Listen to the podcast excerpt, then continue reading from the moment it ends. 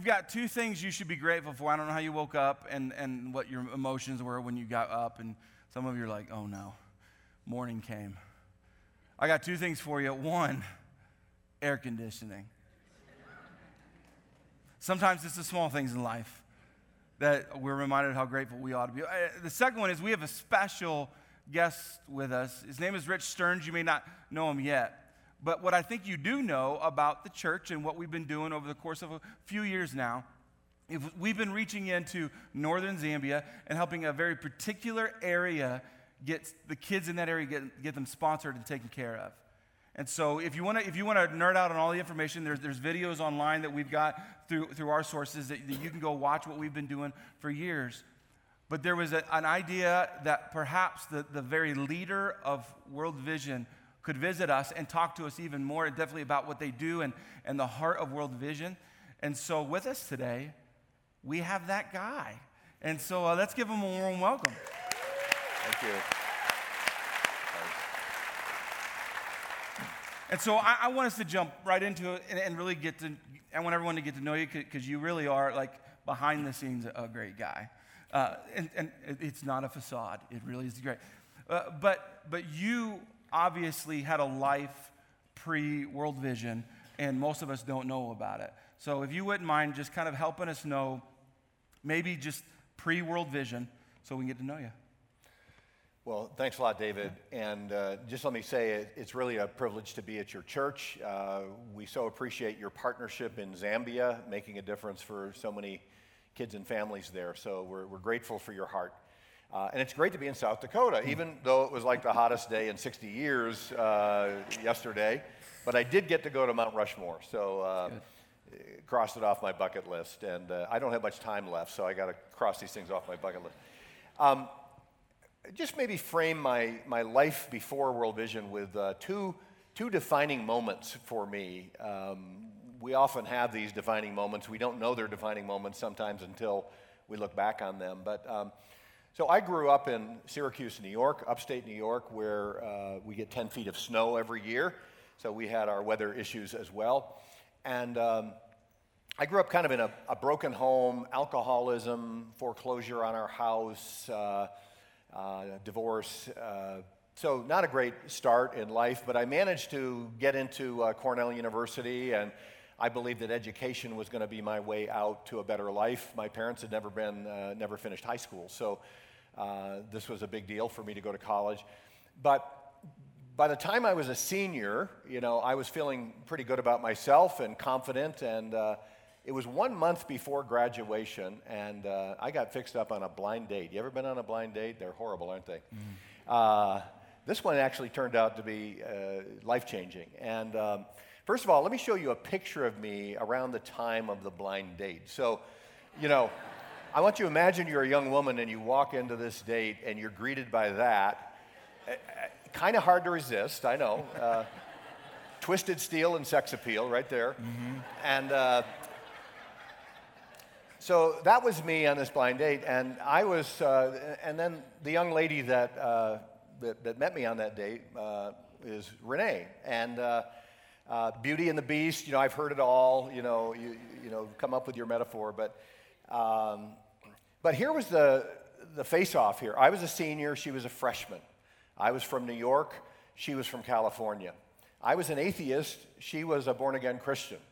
Um, we couldn't have been more different. It was kind of a clash of worlds when we came together. And I was about a month from graduation, figured I had nothing to lose, and, you know, go out on a blind date with this girl. And uh, I remember asking her on that date, um, kid, what are you going to be when you grow up? You know, I was kind of talking down to her because I was 22 and she was 19. And uh, she said, Oh, I'm going to help the poor.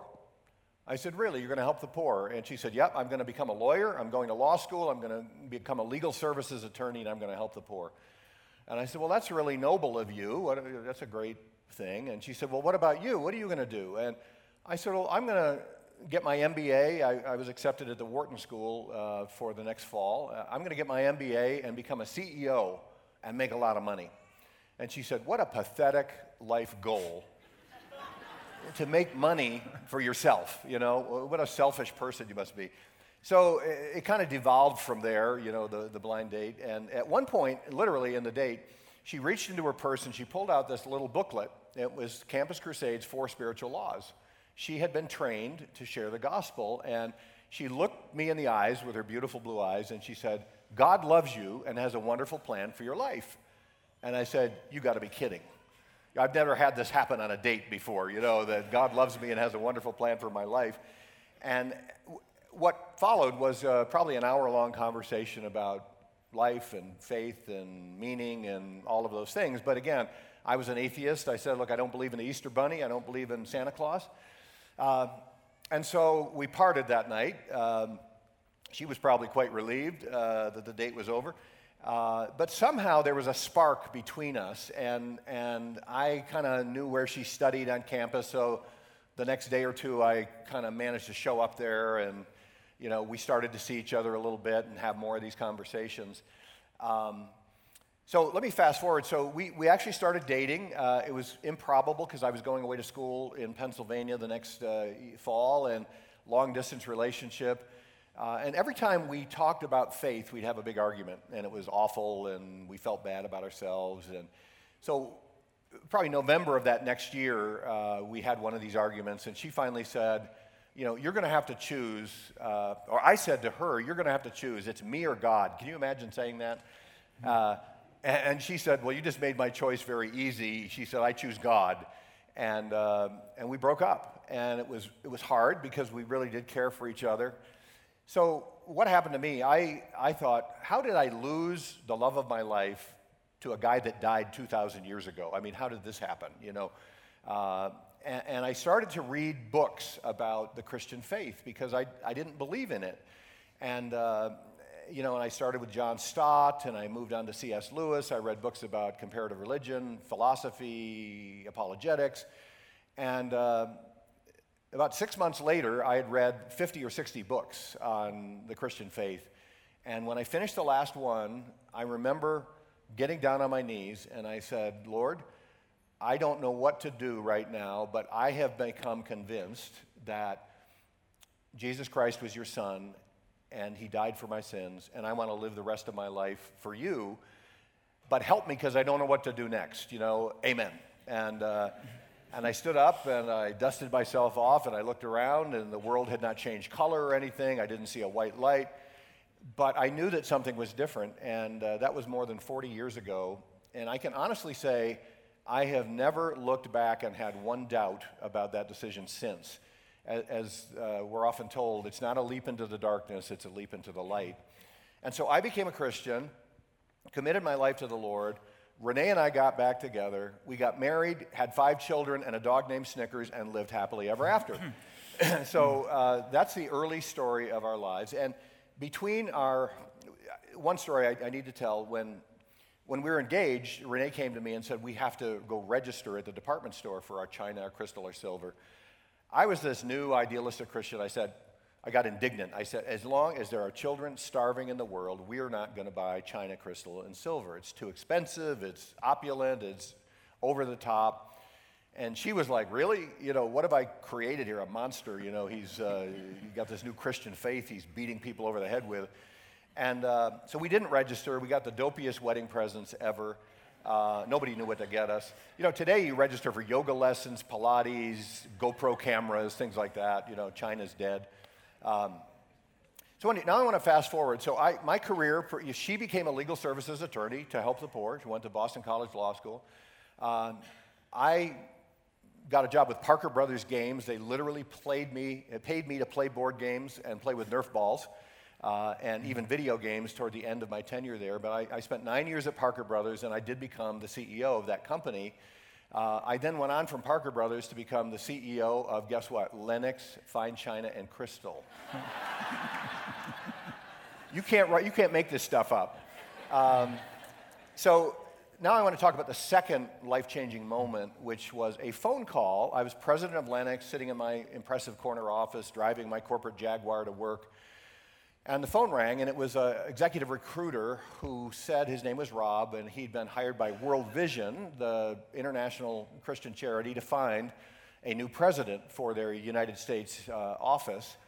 And so Rob and I talked. Uh, I told him, actually, Renee and I have been donors to World Vision for 15 years at that point, and um, because we really believe in the mission of the organization and, and we give to it uh, generously. And, um, and I said, This is an important job. And I said, I don't know who you're going to find to do this job because you're looking for like Mother Teresa in a business suit uh, who's got corporate CEO experience and is willing to travel like Indiana Jones, you know, around the world. And, um, and I said, I don't know where you're going to find somebody like that, but I'll pray about it and think about people that I know because I, I, I really want this organization to have the right person. And he said, of course, as they always do, well, Rich, what about you? You know, and I said, me? Uh, did you not listen when I said I'm running a luxury goods company, selling well, you know, selling expensive things to the wealthy? I'm not qualified. I've never been to Africa. I know nothing about poverty. I have no theological background. This is a Christian organization. I've never done fundraising. Uh, and besides, I'm not interested or available. But other than that, I'm the perfect candidate. Uh, and uh, so he tried to persuade me to have dinner with him. I said, Look, it's a waste of time. You know, it's not going to happen. I don't want to waste your time. Um, and then he asked me a different question, and it was one of these life changing questions. He said, Rich, are you willing to be open to God's will for your life? And it kind of stopped me in my tracks. And, and I remember kind of hearing God's voice during that phone call. There was a long pause. And I, I felt like I heard God say, Rich, do you remember that young man so many years ago who said he wouldn't buy fine china or crystal because there were starving children in the world? Uh, I want you to look, at the, look in the mirror, Rich. Look at what you've become.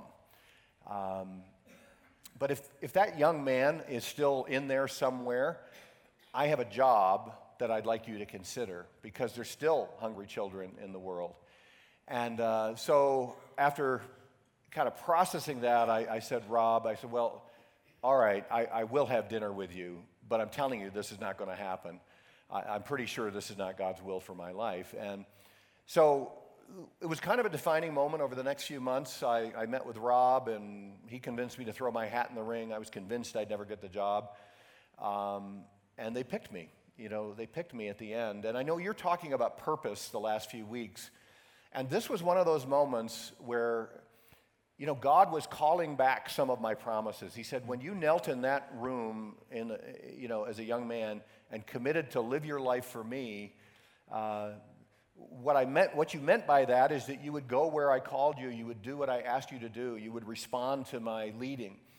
And uh, so now I'm calling in that claim that you made. I'm calling that in. And uh, I wasn't a, a, hero. I was kind of a coward. I, I, I, turned the job down before I finally accepted it. But in, in, in May of uh, that year, 1998, I resigned my job at Lenox, handed in the keys to my Jaguar. That really hurt. Um, uh, in June, I started with World Vision. In July, our 10 bedroom house on five acres went on the market. It was built in 1803. It was kind of a, it was like living in a museum. It was our dream house. Uh, and in August, I was in uh, the middle of the jungles of Uganda at ground zero in the AIDS pandemic. Talk about culture shock. But over the last 18 years, God has taken me on an adventure that is almost uh, priceless uh, in a walk with the poor and uh, getting up every morning knowing that the work that World Vision is doing is changing the world and it's changing the lives of millions of people. Yeah, I love your story. That I, I remember uh, meeting you not in person, but at a conference from afar and learning about this book that you wrote, The Hole in Our Gospel. And so I, uh, I'm at a conference course, I buy the book, and then I see how big the book is, and I was like, oh no. Uh, did I overcommit? but this is one of those books, and, I, and I'm, I'm not doing this because he's here. I've actually told you guys about this book before The Hole in Our Gospel. It will grab a hold of your soul in the most beautiful way. But this, is, this was my first exposure to you, and I would guess that the message in this book is linked to what you guys do at World Vision. I think it'd be good for the church to hear the message that you intended to come across. Well, on the cover of this book, there's a question, and it says, What does God expect of us? And I take about 300 pages to try to answer that question. What does God expect of his followers, his church? And you know, I've been exposed early in my Christian life to what I call the fire insurance gospel. You know, if we could just get people to pray the sinner's prayer, uh, we can get them saved, and then uh, they've got a fire insurance policy, which most people put in their drawer, knowing that I'm saved now. And then they go back to the party. They go back to life as it was before, and there aren't a lot of changes in their lives. And that is not the gospel that I read about in the scriptures. I read about a gospel that calls us to give our lives everything. Everything we are, everything we own, we give it to the Lord. Uh, we lay it down at His feet. Uh, we sign over the title deeds to Him, uh, and we're the stewards and He's the owner. And, uh, and, and the, the gist of the book is that the, the whole gospel, W H O L E, is a vision for changing the world. Um, you know, God called us to a revolution in the world to take the good news of the forgiveness of sins through Jesus Christ to every nation of the world. But not just the good news, not just pray the sinner's prayer, get the fire insurance policy, but He wants world changing people. He wants us to love as He loves, to see the world as He sees the world, uh, to go into the world, uh, into the brokenness of the world. And there's a metaphor I really love that has to do with uh, our white blood cells. And most of you probably know that our white blood cells are the ones that rush to any infection or wound that we have. So it's part of our immune system, and if we get a cut or an injury or an infection, the white blood cells are like an army marching to the source of the pain and fighting that infection, trying to heal the body. I think that's what the church is meant to be in the world. We're meant to go into the world's brokenness, the brokenness in Rapid City, South Dakota, the brokenness in our nation, our government, academia, business, uh, and then the brokenness in the world. Wherever people are hurting and broken, uh, we're supposed to be like those white blood cells that go as healers, as rebuilders, repairers, redeemers, uh, first sharing the good news that God loves you and you're forgiven. You're forgiven. He's, he's wiped away your sins. But now God wants you to join the revolution. He wants you to go into the world and, and claim it for Him and, and live according to His values and, and demonstrate His love to your neighbor. And, and so this is a call to action. This book is a call for the church to put the gospel back together again, to embrace the wholeness of the mission that Christ gave us in the world, and to go out there as revolutionaries and, and, and, and take the world by storm. See, and that's what we love about World Vision. So when World, Vision goes into a place and environment, your approach, I think, is unique and extremely healthy. Uh, will you explain to everybody your approach when you go to a place? Uh, do you just do one thing, or how holistic is it? I think it'd be good for us to hear. Yeah, so I want you to, um, I want you to think about a, a puzzle, a jigsaw puzzle, because I often tell people global poverty is a complicated puzzle. Most of you would agree with that. Um, you've got a community in the middle of Africa, and they're desperately poor, and they lack everything. They have no clean water, they don't have enough food to eat, they have no access to health care or safe childbirth. Uh, their educational system is broken, they have no economic opportunity. I mean, they're broken and flat on their backs. Uh, and, and often there's a sense of hopelessness and resignation that life life for our children will be worse than it was for us, and life for their children will be worse than it was for them. And, um, and World Vision comes into this hopelessness, believing that in those people, in that community, they're all made in the image of God, and they have as much creativity and entrepreneurship. They have as many ideas as we do. They've just never had the opportunity to, to bring those out because they lost the birth lottery. They were born uh, in, in a difficult place and we won the lottery by most of us being born here or having an opportunity to live here where there's, there's so many uh, opportunities for us. So, World Vision goes in, we look at poverty as an ecosystem that is a puzzle of many pieces. And you can't just do one piece like food.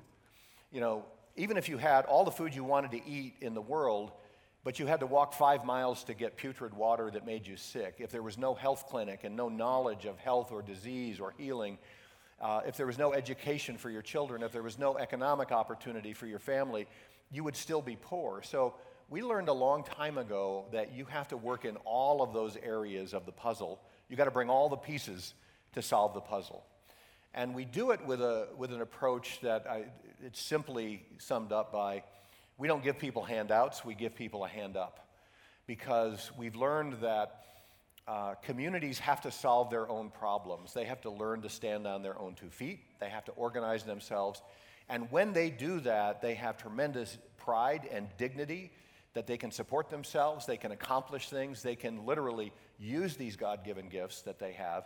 And so World Vision spends between roughly about 15 years in a poor community, walking alongside them, providing some of the inputs that are beyond their reach. So we'll drill a 300 foot deep borehole and we'll bring water sanitation and hygiene education to the community. But after that, the community has to manage the borehole, they have to learn how to repair it. They, they often collect a small fee for use of the water so that they have a, a kitty that they can use to, for repairs and even expansion programs. Um, there's a water committee set up. And we do this across all of these domains. We have savings groups, we have mother's nutrition groups, we have midwife training, uh, we have youth uh, leadership development uh, classes and, and exercises. Um, and over those years, th- th- these communities come alive, mm. and the children get healthier. Uh, they're participating in the community. The community is thriving. And it's kind of the theory that a rising tide lifts all the boats. And that's World Vision's approach. And it's quite unique. Most charities that focus on international work do one thing you know, they build houses, they do health care, Doctors Without Borders, they do food, they do microloans. But you can't solve the puzzle if you only do one thing. And so our approach has developed over 65 years, uh, tested and trial and error. We've made a lot of errors. We've, we've learned a lot over those years. And we actually believe we have a methodology uh, that works. And it's bathed in a biblical worldview of uh, how God created us to interact with our environment, to interact with our neighbors. Uh, and it's based on a, a philosophy of gener- generosity and compassion for one another. And uh, we want to see communities that are helping one another uh, succeed. Mm-hmm. And, uh, and I've been all over the world, 60 countries to see it, and it's just amazing what happens. You saw it in Zambia. Yeah, and so I, I stalked you on the internet, and, uh, and, and you said something in, in, in a speech you were given that I, I had to sit there and think about this. And in the good way, the difference is being made. So you're seeing good and you're seeing bad, but in the good, here's what you said uh, more people have been lifted out of poverty in the last 25 years than ever before. Unpack that. Yeah. So, most of you probably believe that global poverty is a bottomless pit. It's a hole that will never fill, um, and things are getting worse, not better. You're absolutely wrong. Um, that statement is true. More people have escaped extreme poverty in the last 25 years than any time in the history of the human race. Um, just in my tenure at World Vision, you know, 18 years now, I've seen child mortality. So in 1998, about 30,000 children died every day of preventable causes diarrhea, uh, a respiratory infection, uh, an abscessed tooth, preventable causes. Uh, but they had no access to health knowledge or medical attention, and so and some of it was you know malnourishment, those kinds of things. Um, today, that 30,000 number, if you can imagine 30,000 children under five dying every day. Uh, today, it's about 16,000, so it's almost been cut in half in the last 18 years. If you go back to the 1970s, it was 40,000 children a day.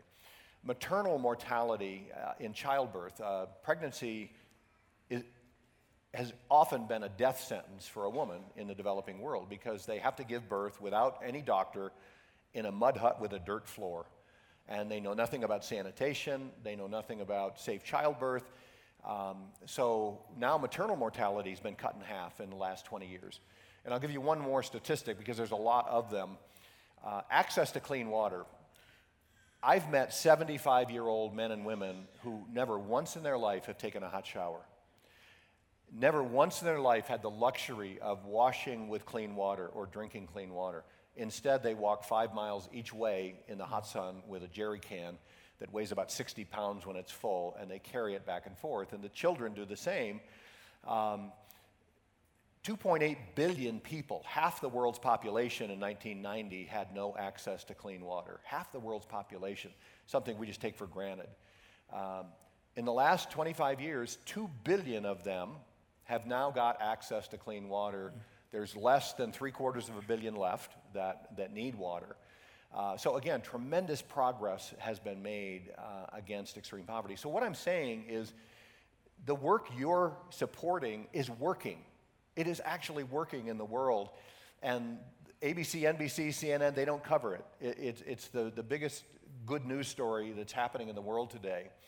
Um, and tremendous strides are being made. We believe we can eliminate the most extreme forms of poverty by the year 2030. So, in most of our lifetimes, we'll be able to see the end of the worst, brutal, grinding poverty defined by living on less than a dollar and a quarter a day, um, you know, in, in abject poverty. Mm. And that's going away in the world.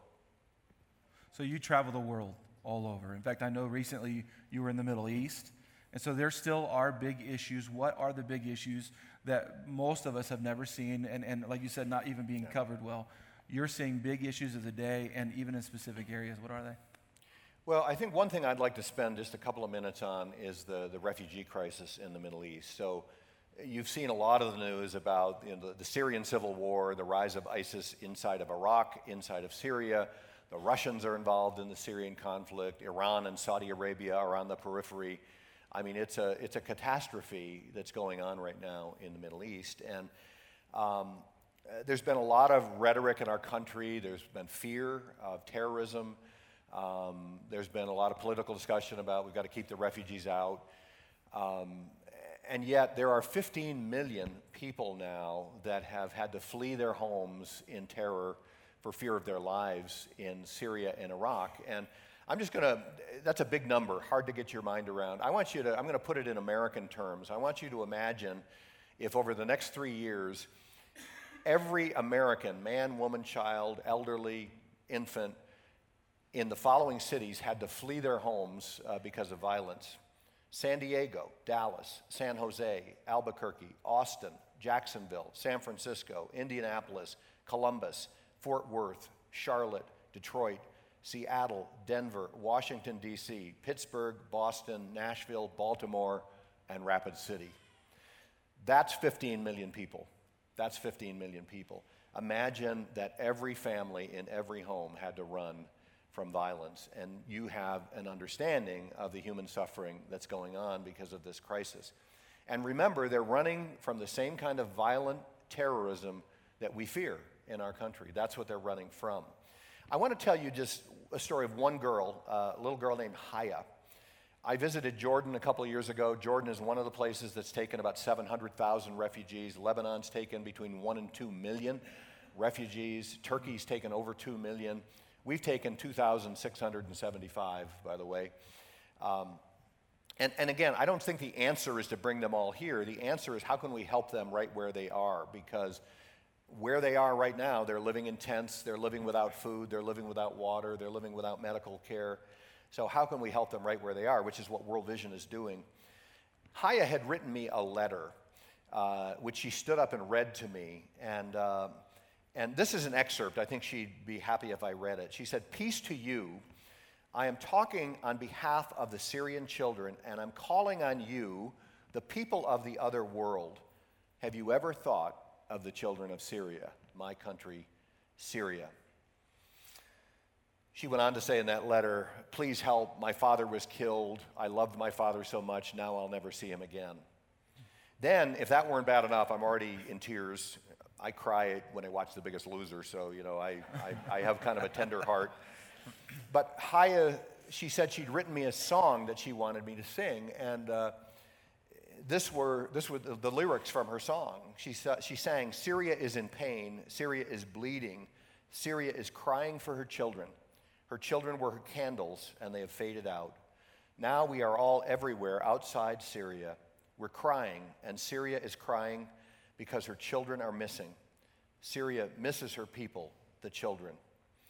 And uh, that's an excerpt from the letter, and there's some other and she asked, Have you ever thought of the children of Syria? Which I think is the question. Uh, maybe Jesus is asking his church right now Have you ever thought of my children in Syria who are suffering right now? 80% of the refugees are women, children, and the elderly. And, uh, but I, one other thing I want you to see, and uh, World Vision is working in all five of the most affected countries. We're working inside Syria at some risk. We're working inside Iraq. We're working uh, in Lebanon, Jordan, and Turkey. So, all five of the most affected countries with incredibly courageous and dedicated staff. Um, but what an opportunity to demonstrate the love of Jesus Christ in the dead center bullseye of the Islamic world. What an opportunity God has given us. And beyond that, the indigenous church, the Syrian church, the Iraqi church, the Lebanese church, the ancient church of the Holy Land, they're overwhelmed by this refugee crisis and they need our help. So I just want you to know that World Vision is responding. We're responding aggressively. Um, we're partnering with some churches who want to help and, and help other churches in the Middle East. And it's the greatest humanitarian crisis of our time. Mm. And uh, I'm just trying to encourage churches to care more about it uh, and to learn more about it because there's, there's a lot we can do to help uh, the people in that region. I remember you and I were talking that you know, sometimes when you see a, a news report, it quickly gets put into this is just a political issue. The whole idea of how many and who do we let into our country, yeah. and we neglect even what the Bible teaches us about in Matthew 25 that you even give some yeah. attention to. Uh, I think it's deeper than a political issue or even a who comes in and who goes out. Talk to us a little bit about what that means. You gave time to it, Matthew 25. Yeah. You gave time to what the Bible teaches us. Well, I, have been calling this a Matthew 25 moment for the American church. And uh, in fact, I'm preaching a sermon next week in my own church back in Seattle, and that's the title of my sermon, a Matthew 25 moment. And if you think about Matthew 25, uh, just to jog your memory, it's that, that great scene of the final judgment where uh, uh Jesus is separating the sheep from the goats at the final judgment, and he says, I was hungry and you gave me to eat. I was thirsty and you gave me to drink. I was, I was a stranger and you invited me in. I was sick and you cared for me. And think about the refugees. I was hungry. I was thirsty. I was a stranger. I was sick. It, it, it's like a Matthew 25 listing of the things that Jesus was saying. And uh, the, the, the thing that makes me shudder a little bit about Matthew 25 is Jesus uses this criteria to separate the sheep from the goats, right? Because he says to the goats on his, his left, he says, Depart from me into the, you know, the, the hell that was created for you, because I was hungry and you did not give me to eat. I was thirsty and you did not give me to drink. I was sick and you did not care for me. I was a stranger and you did not welcome me. So he, he kind of has this uh, scary judgment scene. Uh, but what he emphasizes in the middle of that is his expectations of the church. He expects us to feed the hungry, to care for the, uh, the sick, the, the, the, you know, to give water to the thirsty, to welcome the stranger. That's an expectation of his church. And my theology says, you know, we're not saved by works, but works are the result of our being saved. You know, the, we are saved for a purpose. We're saved to do good works, as Ephesians says, created in advance for us to do. And, uh, and, and Jesus is saying, you know, the people that are really my followers are all about these issues. Uh, and if they're not all about these issues, they may not be an authentic follower of, of, of Jesus Christ. So it, it's uh, Matthew 25 is just a, both an inspirational passage showing how much uh, Jesus is associated with the poor and the broken in our world and how much he expects his church to respond um, but he also kind of says, boy, there's consequences for people that maybe they're the fire insurance Christians, right, who think they've got a fire insurance policy, but they've never done one, they've never lifted one finger to care about the things that God cares about. Um. Well, anytime we talk about this, we give everybody an opportunity to join in, uh, to be a part of what's going on through World Vision, to literally go across the world while staying in the same place. And so uh, anyone can sponsor a child today, but but I'm going to turn it over to you. And for those considering sponsoring or being involved in however, I'll let you say whatever you want to say. Well, thanks, David. And um, World Vision is an organization that over 65 years was really built by child sponsorship because, you know, starting in 1950, our founder, Bob Pierce, went from church to church. And at that time, it was $5 a month to help support a child, to help fuel the work that World Vision does around the world. And the way this works very quickly is uh, you're in a community called Mwamba in, in, in Zambia, northern Zambia. And uh, I don't know the exact number, but we probably have about 3,000 children in that community that have been sponsored. And I think your church has sponsored 300, and we want to get some more done today. And uh, that money is pooled uh, as a budget for that community.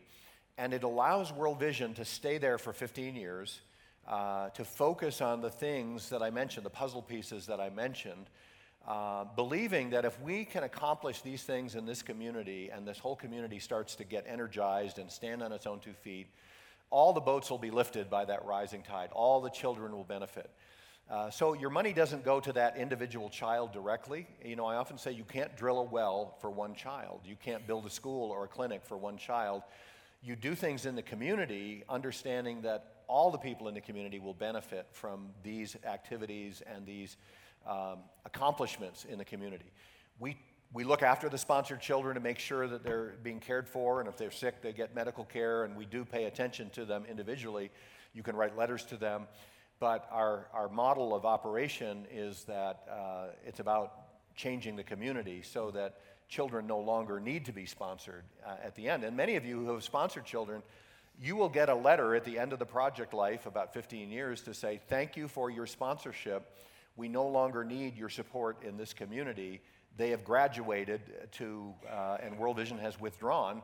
When do you ever hear a charity say, We're done, we finished the work, mission accomplished, we're now leaving? And we don't need your money anymore. Now, we will probably ask you to sponsor another child in another community where we haven't finished the work yet. But so that's the way sponsorship works. I've seen the power of it in changing communities.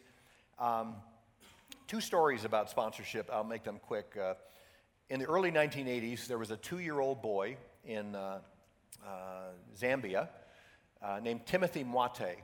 When he was two, he got polio and became crippled. He had no dad, a single mother trying to raise him in really extreme poverty in Zambia. But World Vision came to that community and implemented our project models. And uh, he was one of the children that was sponsored. He was actually sponsored by a man from Colorado named Gordon Cowden. And uh, over the years, Gordon wrote letters to little Timothy encouraging him that, you know, he was going to uh, overcome his handicap. He was going to stay in school and be a good student. Uh, and little Timothy gradually learned to walk again.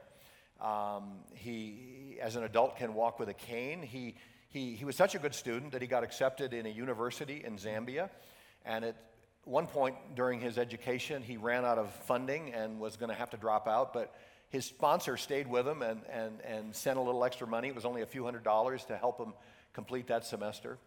Well, the story ends in an interesting way because Timothy went on to get married and have several children, get a master's degree. And Timothy is currently the provincial head of gender and child development for Zambia, for the, hmm. for the country of Zambia. He's a government official. And his job is to care for child development and child well being throughout the nation of Zambia. This little throwaway child that had polio when he was two, that most people would never given any chance of, of ever being a successful contributing adult in his country. And now he leads gender and child development ministry in Zambia. Gordon Cowden had a, a, a tragic end.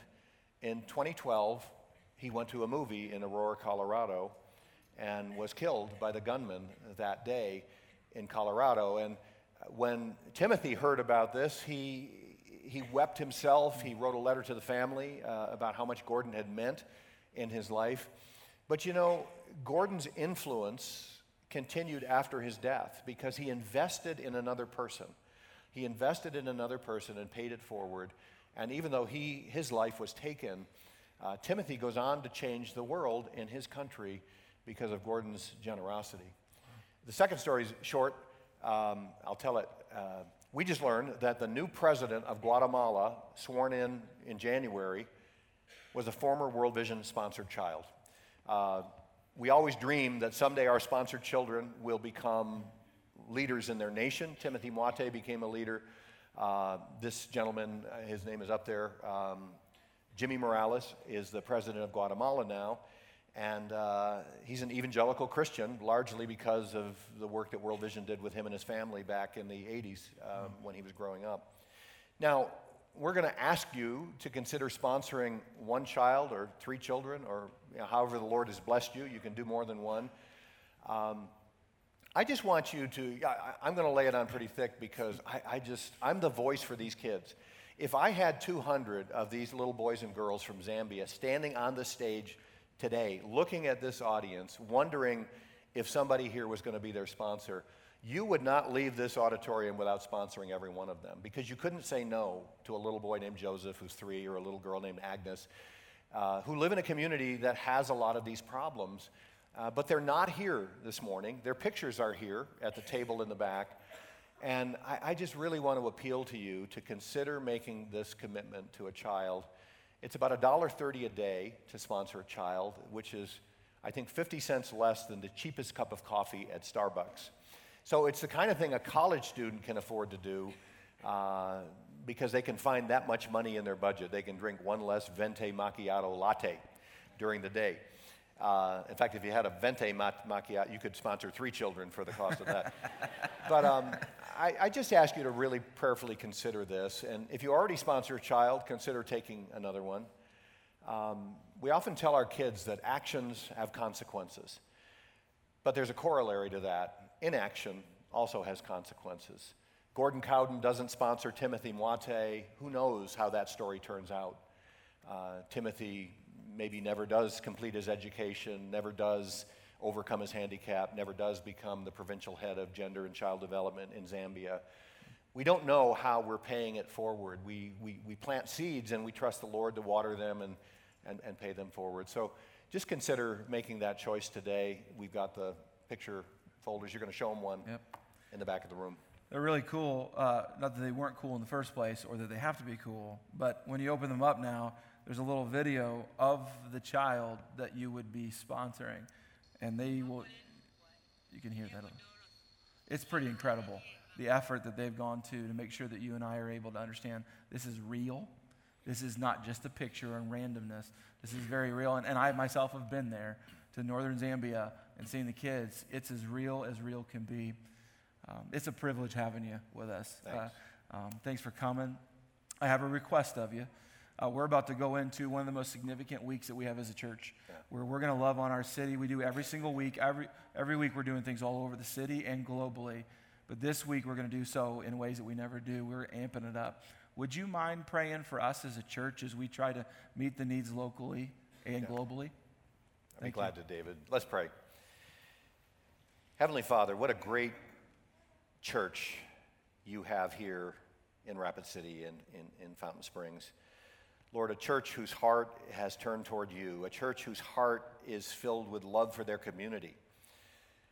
Lord, we just pray for this coming week that they would be salt and light in Rapid City, that they would be uh, givers of hope and encouragement to people that may be discouraged, young people who are at risk, elderly people who need a helping hand school teachers and administrators who are overwhelmed with their responsibilities and their shrinking budgets.